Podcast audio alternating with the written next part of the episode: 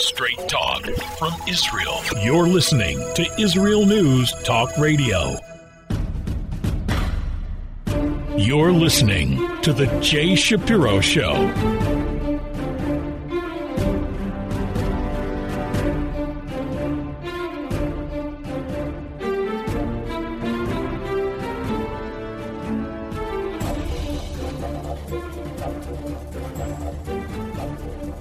Again, this is Jay Shapiro. Thanks for listening.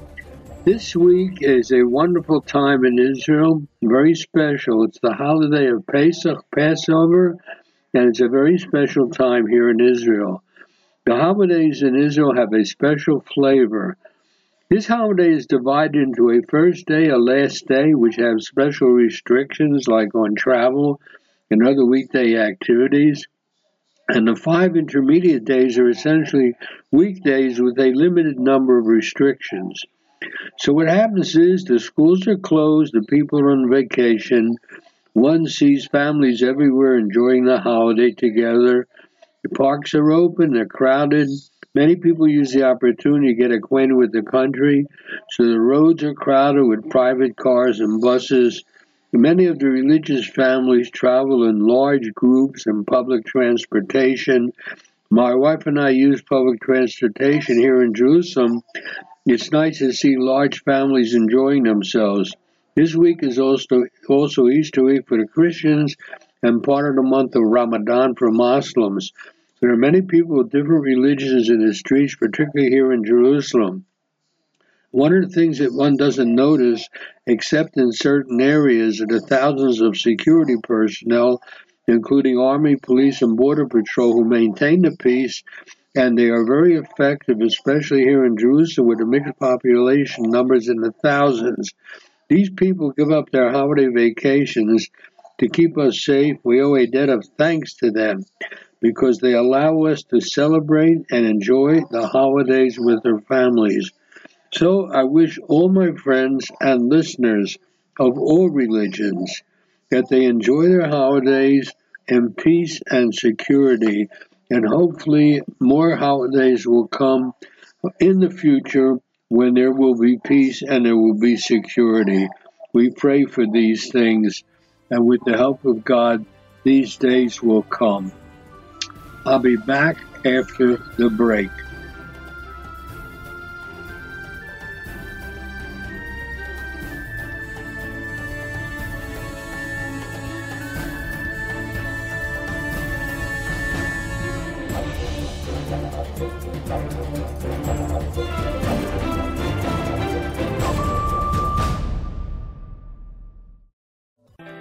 Return of the Jewish people to the land of Israel was prophesied in the Bible thousands of years ago and is coming true today. Shalom. Join me, Josh Wander, on Israel Unplugged. Listen in as we delve into the spiritual and physical aspects of the Jewish return to Zion. We'll discuss the biblically mandated, historic, and of course practical understandings of this incredible transition from exile to redemption. That's Israel Unplugged, every Monday on IsraelNewsTalkRadio.com. You're listening to The Jay Shapiro Show.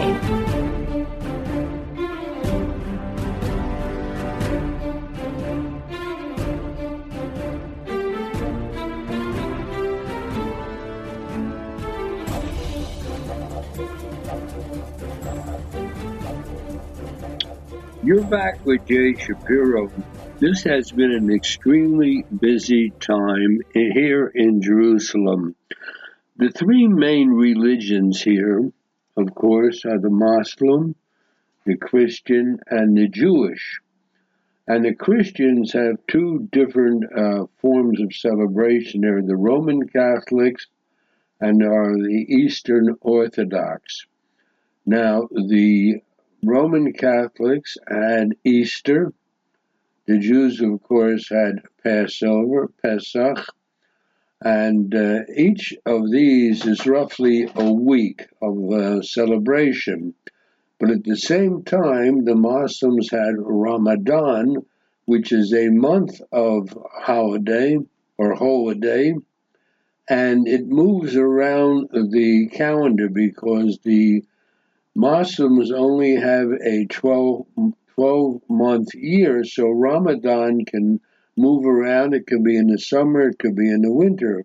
It came out now this year, the same time as the Christian holidays and the Jewish holiday. So this is an extremely busy time, particularly here in Jerusalem, and of course, it's kept the police and the army extremely busy. So the uh, whenever there are religious holidays focused, around Jerusalem, there are unfortunately clashes. How can it be that year after year the annual holidays are treated like some new spontaneous event that surprises both Israel and the international media, both our Israeli government and foreign governments? Why are we all taken about by the sudden so called sudden clashes, the violence, and the tensions in Jerusalem? The question we have to ask ourselves is aren't these annual clashes entirely predictable? Every single year, whenever the Jewish and Muslim holidays coincide, or when large numbers of one group come to Jerusalem for some holiday, it's entirely predictable that there'll be clashes on the Temple Mount and on the Al Aqsa Mosque, which is near on the Temple Mount. Police and security forces increase their presence, and this in turn becomes a magnet for rioting and clashes. Then comes the predictable closures and added security. More crowds come to protest the closures, and then more security is added, and there are more incidents, there are more arrests and more injuries. All kind of people come to demonstrate, Political incitement follows, and then Jordan and other countries call for Israel to observe the status quo and to exercise restraint. Every year, groups like Hamas and Hezbollah, backed by Iran, seek to use claims of defending Jerusalem to fire rockets and provoke a response. Then the response is reported as if Israel has bombed Gaza again and Hezbollah must make some statement about how it will intervene if Israel does this or that. In recent years, there's also been an attempt to push the tensions to within the Green Line from East Jerusalem and the so called West Bank and Gaza to inflame anger within Arab communities here in Israel. During the conflict last year, widespread violence occurred across Israel in mixed cities with large Jewish and Arab populations. And uh, in the last few days, there were demonstrations in an Arab village called Umm al Fahim, which is on the main road between the coast and Tiberias.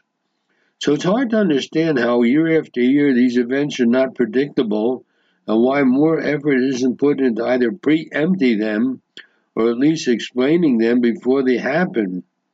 Media coverage and government responses always seem to be reactive and not proactive. This is particularly true last year when Iran and Hamas appeared to conspire to ignite a war with Israel while it was in the midst of post election chaos. So the question is who benefits from these scenarios? The far right in Israel and in Gaza and Iran, apparently, and yet year after year, Authorities don't seem to brief international media on Israel's preparations and the likelihood of tensions.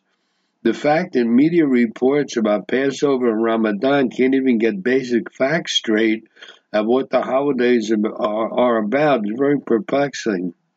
In, the, in, the, in past years, for example, the uh, the within is an evening called Lailat al Qadr, it's becoming an evening when large numbers of people converge on Jerusalem and prayers sometimes lead to clashes. This year will, will occur late April, this week, during the last days of Ramadan. It's a Muslim holiday. Yet, if you try to find any historical context or even details about this important night in the Muslim calendar, you find very few basic explanations in English media, if at all.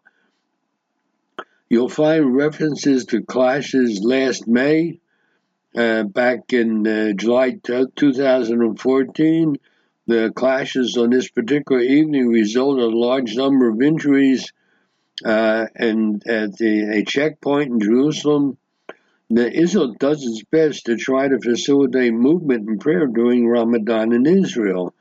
Back in 2015, the UN Office for the Coordination of Humanitarian Affairs noted that prior to Ramadan, the Israeli authorities reportedly proposed to the Palestinian, Authority that people board buses in Palestinian cities and travel directly to Al Aqsa Mosque in Jerusalem with their IDs and permits checked by uh, uh, Palestinian personnel prior to boarding. The proposal, the proposal was ultimately not implemented due to refusal of the Palestinian Authority to carry out the security checks. So that means that Israel security authorities do, do try to prepare for the issues that arise during Ramadan. Nevertheless, even if Israel does prepare for these events, the overall tendency is to see all the predictable violence and clashes as what's called the cycle of violence and it's looked upon as if it's something new. The uh, there were uh, fatal attacks, terrorist attacks last March. In early April, it uh, began in Beersheba, and they spread to Bnei Brak and Hadera and Tel Aviv, and they were likely time for the beginning of Ramadan. So we're supposed to believe that all this is spontaneous. So, but it certainly isn't spontaneous the added difficulty of planning for clashes in Jerusalem that these tensions are not only one sided, this isn't merely a question of heightening security to counter extremist groups such as Hamas.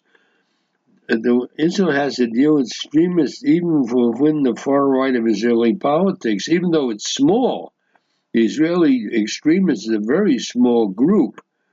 Uh, they want to march in what they call the flag march, and it strokes tensions. So um, it, it, it's it, these Israelis are certainly less blameworthy in what happens, but it happens every year.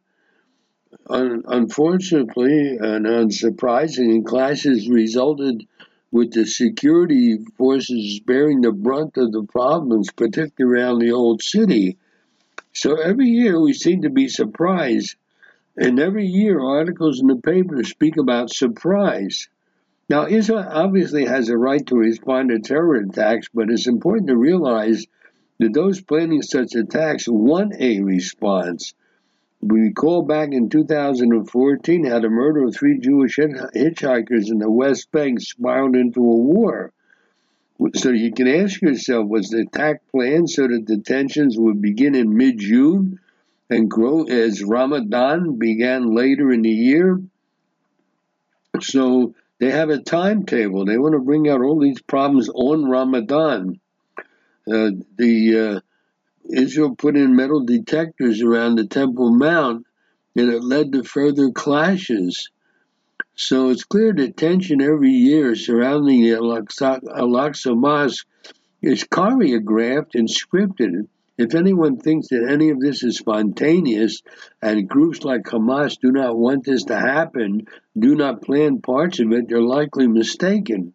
While there are some random and spontaneous clashes, there are also very predictable ones that these terrorist organizations incite. There are agitators who want to create a critical mass necessary for a powerful altercation. It's also known that if Israeli police enter Al Aqsa or confront protesters, they'll be used by groups and even countries to inflame tempers against Israel. And this happens every single year. Anti-Israel voices want the Arab League to condemn Israel, and they want to harm Israel Gulf ties and Israel's ties with Turkey and Jordan and other Muslim countries, because this is what the goal of these rioters really is, other than simply harming Jews. This doesn't mean it's Israel's fault. Israel's security forces are responding. But the fact that Israel doesn't seem to prepare before these incidents, before the onset of the holidays, shows how every year the wheel is reinvented here in Jerusalem. Groups like Hamas benefit from this short-sighted reaction by Israel. The question is whether the rest of Ramadan, which is just another week, will see more clashes or whether both sides can learn from past mistakes. In the case of Israel's mistakes, in the case of the terrorist groups, it's intentional. It's something we have to live with every year. It is sad, but it is a fact. I'll be back after the break.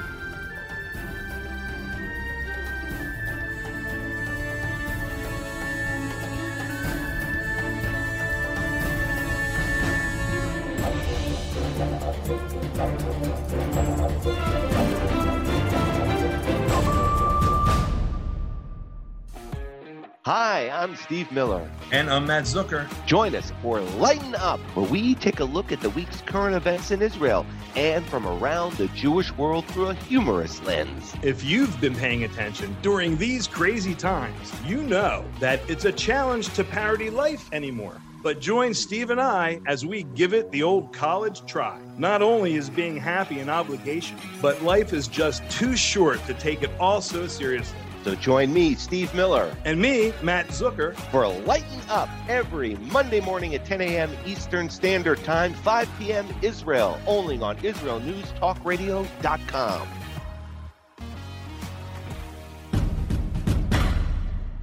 You're listening to The Jay Shapiro Show.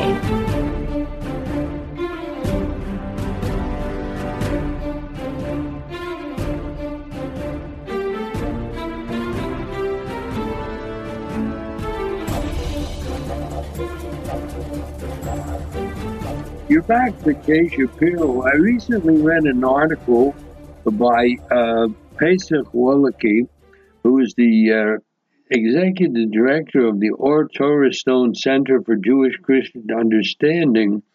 He lives in Beit Shemesh. He wrote an article, and I think his thoughts are of interest. I want to share with the listeners. Uh, the uh, over the past years, while the world has been understandably distracted by other headline grabbing problems, there's been a dramatic rise in the persecution of Christians. It's something which is not unique to Jews. We tend to think it only from our own viewpoint. We have suffered for thousands of years, but there are other people suffering now on a large scale.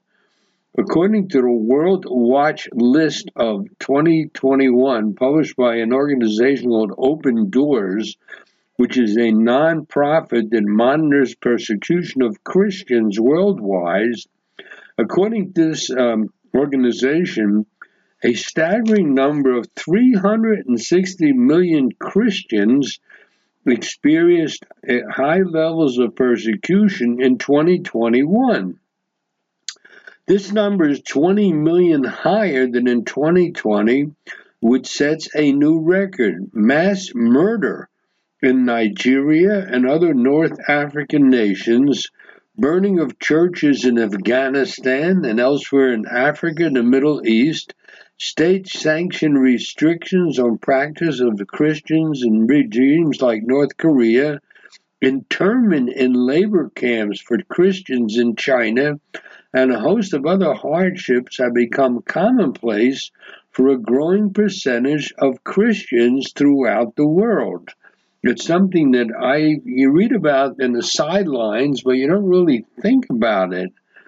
So, in a sense, this could be considered a Jewish problem. Uh, if the measure of collective victimhood in the face of attacks is to look at and say, had I been there, it would have been to happen to me, then the conclusion is inescapable. In today's world, an attack on Christians is really an attack on Jews also. Is there any doubt that those who murdered Christians for their faith in Afghanistan or Nigeria or Pakistan would kill any Jew they could get their hands on? Do we really believe that countries that crack down on public expressions of Christianity are fine with Judaism? In the 21st century, are there any enemies of Christianity who are not at least as enemies of the Jews and for the same reasons? It's a very interesting thing. Well, it may be difficult for Jews to digest. The reality is that rather than anti Semitism emerging just from the Christian world, as it has over the centuries, today the primary sources of anti Semitism in the world are as anti Christian as they are anti Jewish. Now, this may be difficult for many Jews to accept, considering the history of Christian treatment of the Jews. So we tend, particularly Jews from the Western world, consider the Christians to be the one who persecute us. Jews who lived in North Africa or in the Middle East tend to look upon Muslims as the ones who persecuted them. To put it another way, well, it's true that anti-Semitism is on the rise in many parts of the world today. We are mistaken if we view this phenomenon as separate from the drastic rise in persecution of Christians. What was never true in the past is true today. The enemies of Christianity and the enemies of the Jewish people and Israel are one and the same. That's a very interesting thought. More importantly, the motives behind persecution of Christians and hatred of Jews are simply indistinguishable the, the our Bible is sacred scripture for both Christians and Jews. The basic values contained therein, the biblical definition of good and evil, of sacred and profane, of life and death, are the shared underlying principles on which our Western world, the Judeo Christian world, is built. So it has to be clearly stated neither these scriptures nor the values, values contained in them are sacred to those who attack and persecute Christians. If those who murder Christians would kill Jews, they would kill Jews too. It's because they hate all that that we share with the Christians, all that Jews and Christians together represent. That's a very interesting phenomenon that uh, Pesach Wolicki has brought out. We in the West tend to see the Christians as the ones who have persecuted us, but now the, the, the neither the scriptures nor the values values contained in them are sacred to those who attack and persecute Christians.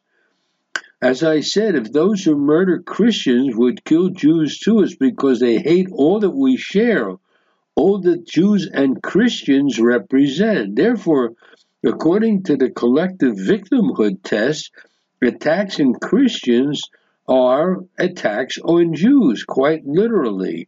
It's our Western Judeo Christian values and people that are being attacked.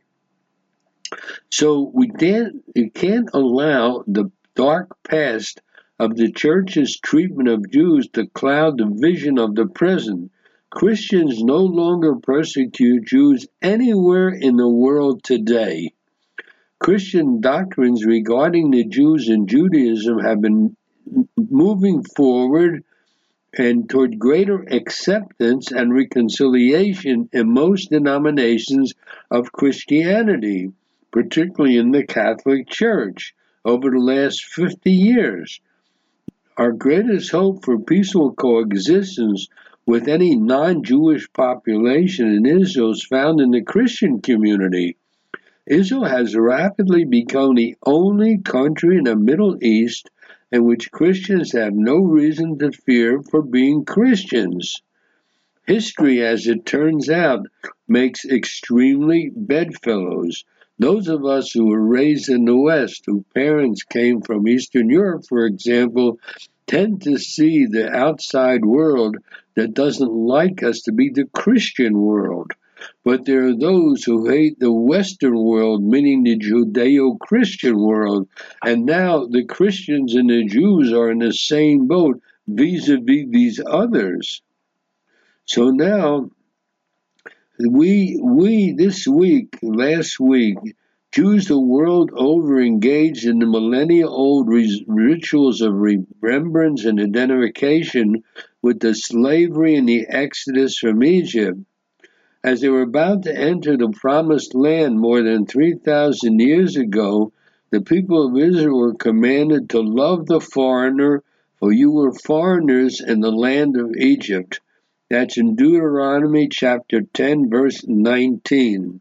So, what's happening now in our times as well, the people of Israel, thank God, are once again a free and strong nation, and we have returned to our homeland. And once again, the historical memory of Jewish suffering is meant to instill within us the concern, the empathy for those who are not of our own nation, the others among us who are in need of support and rescue from oppression. This is the lesson, one of the lessons of the suffering of Egypt in biblical times, and is the message of modern anti Semitism in our time as well. There are people who hate Western values, and Western values are Judeo Christian values.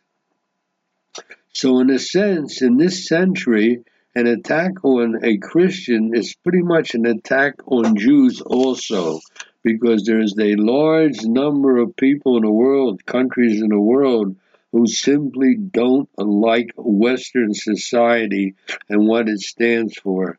And as I said at the outset, I was surprised to find that something like 360 million Christians are experiencing persecution in various parts of the world, in the, in the Near East and the Middle East and and uh, as far out as toward the or- Orient. So it's interesting. Uh, here in Israel this week, we have the Christians, the Muslims, and the Jews celebrating their holidays.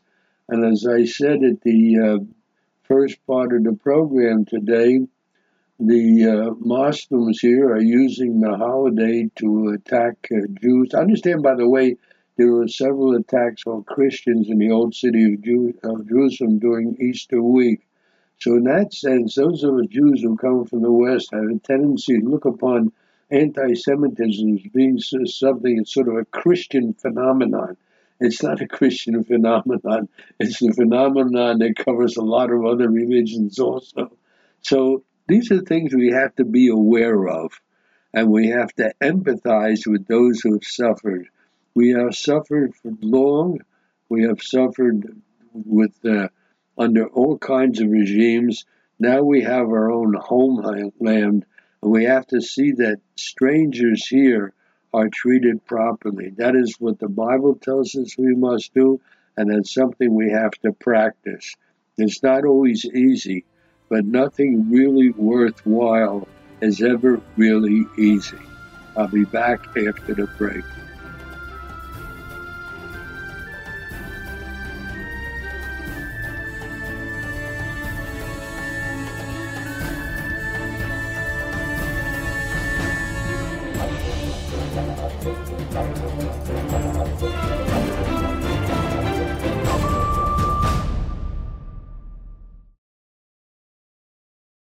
You're listening to Israel News Talk Radio. This is Shai Ben-Tekoa, and each week I'll be webcasting to you from Judea, origin of the word Jew, a people besieged and beleaguered in every generation.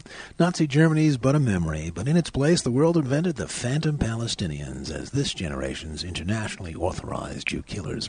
Tune in for a different slant on life in Israel, Phantom Nation, every Monday. You're listening to The Jay Shapiro Show.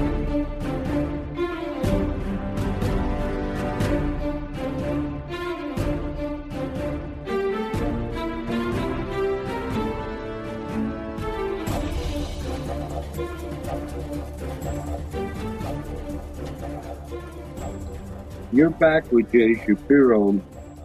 The Passover, Pesach, our holiday of freedom, has just ended. And I want to draw a few general conclusions in a few minutes. There were recently murderous attacks in several places in Israel, and these were not acts of terrorism designed to achieve a special political objective these attacks had no other objective than to murder Jews. This is deeply disturbing. The establishment of a Jewish state was meant to end anti Semitism. Theodor Herzl was driven to form the modern Zionist movement after realizing the intransigence of European anti Semitism, which he witnessed at the Alfred Dreyfus trial in France at the end of the uh, 19th century. His diagnosis was that there was a, ra- a rational explanation for anti Semitism. He felt the Jews were the only nation in Europe without a country of their own. If they'd only have their own state, he believed it would end their hatred. But it didn't. Instead, the bitter irony is that the Jewish state has become the new focus of anti Semitic hatred. There's, no two ways about it. The level of hatred toward Israel is beyond comprehension. How is it possible that it has had to survive relentless wars and attacks just to survive? This country is on a sliver of land smaller than the state of New Jersey, no one should even have heard about, has been a target of more UN Human Rights Council resolutions than the rest of the world combined that it is the only country in the world with a global movement denying its right to exist. How can it be that within living memory of the Holocaust in my lifetime, there's a new credible threat to obliterate the state of Israel with the six or seven million Jews living here? It could be done today with a single detonation of an atomic weapon. There's absolutely no rational explanation for any of this.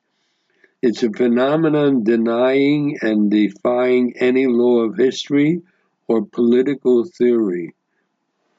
So, no nation has survived what we have 2,000 years of violent exile, dispersion, and oppression. And yet, Despite impossible odds, we have survived and thrived beyond any rational expectation, and we have a God given destiny. Jews have always understood that we are a nation like any other. It is nothing to be embarrassed by.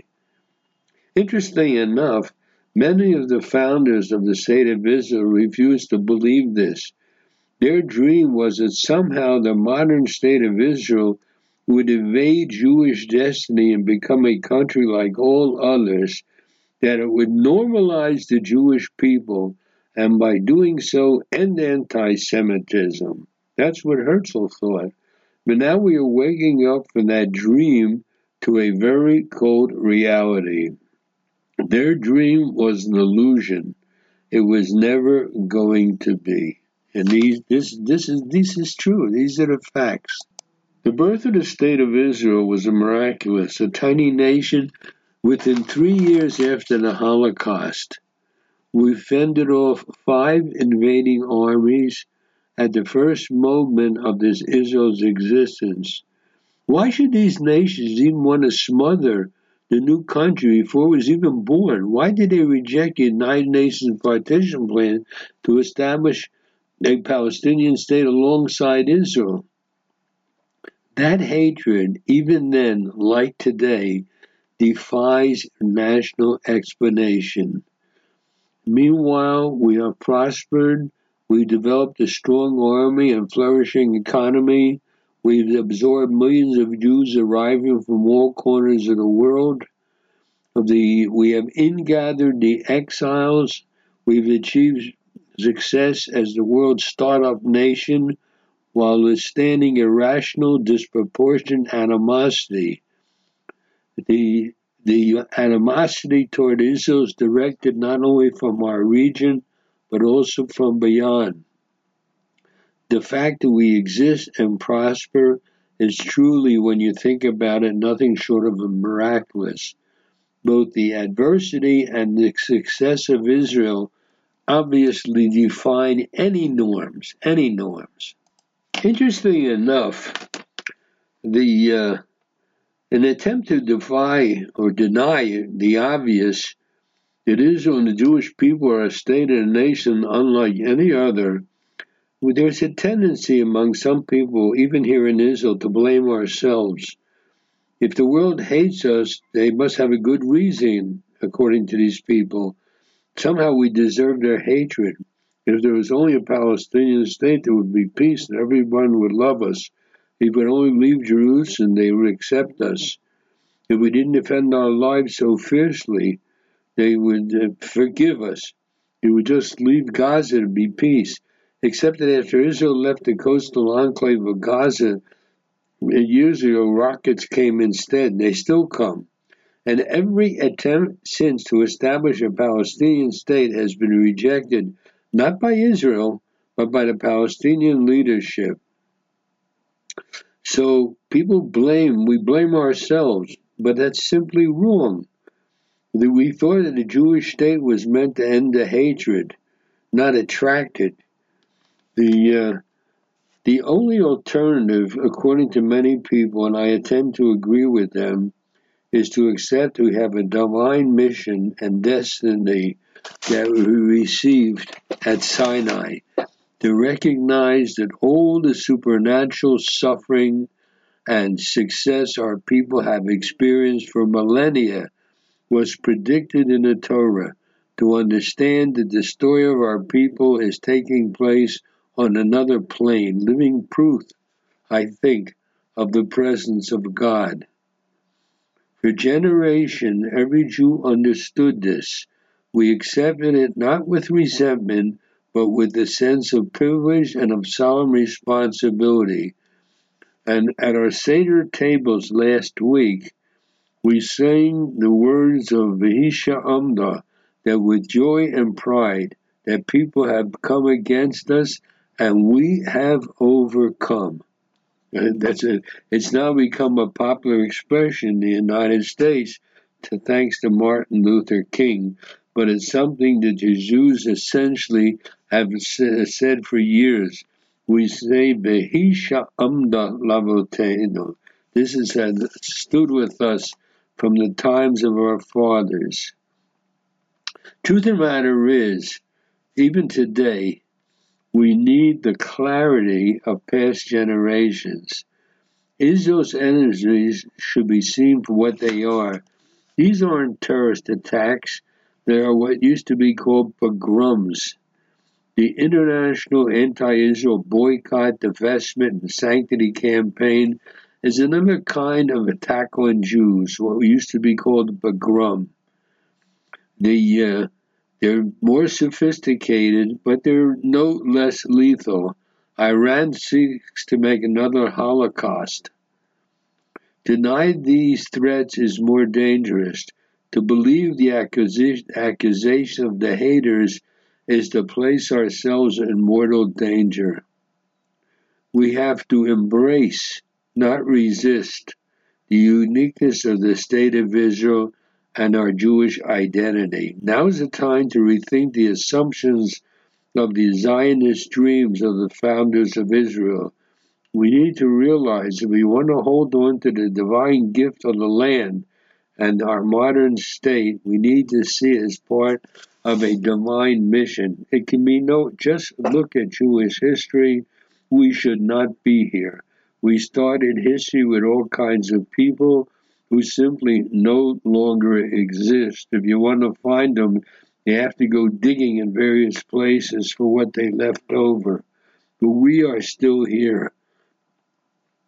Now, those who want to make Israel a country like any other country try to do away with, all vestiges of Judaism. But they just, even within the education system, there are people like that. The the uh, if we don't re- retain who we are and educate our kids of our history and who we are and how we got here, the next generation of Israelis will not understand why they need a Jewish state in the first place. These are the hard facts on the ground. On Seder night a week ago, we sang songs that have been sung for hundreds of years. And we said them without, we sang them without sadness or bitterness. We felt the pride of the generation of who, who came before us so that we can have what we have and we must preserve it for those who come after us. At the Seder, we handed those truths to our children so they'll know who they are, so they will not make our mis- same mistakes we did, so they will know who our enemies are and not be afraid of them, so they'll believe for themselves in the meaning and purpose of the Jewish future, and that they'll care about it and work for it. That's the message that I give to the listeners a week after the Passover ended. The message is for all time.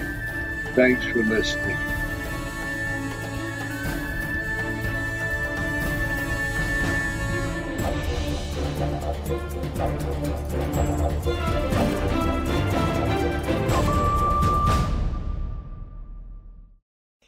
You love Israel News Talk Radio, then you'll love our Facebook page. We keep you up to date on what's happening in Israel, plus little surprise treasures that we don't share on the radio.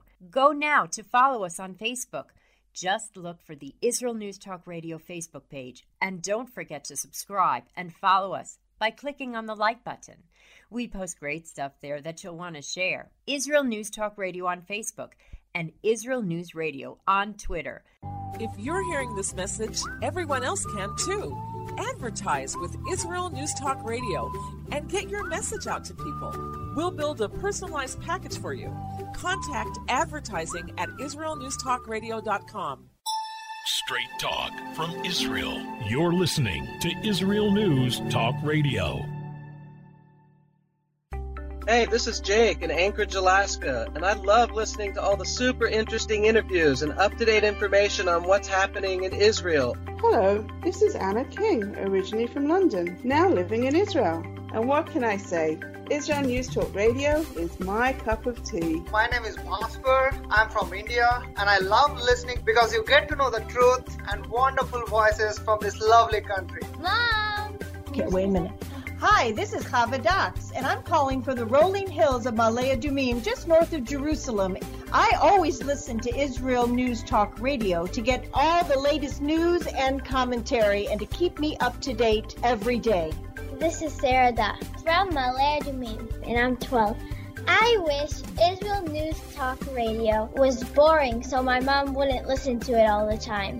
Mom! You're listening to Israel News Talk Radio. News, opinion, and more. You're listening to Israel News Talk Radio.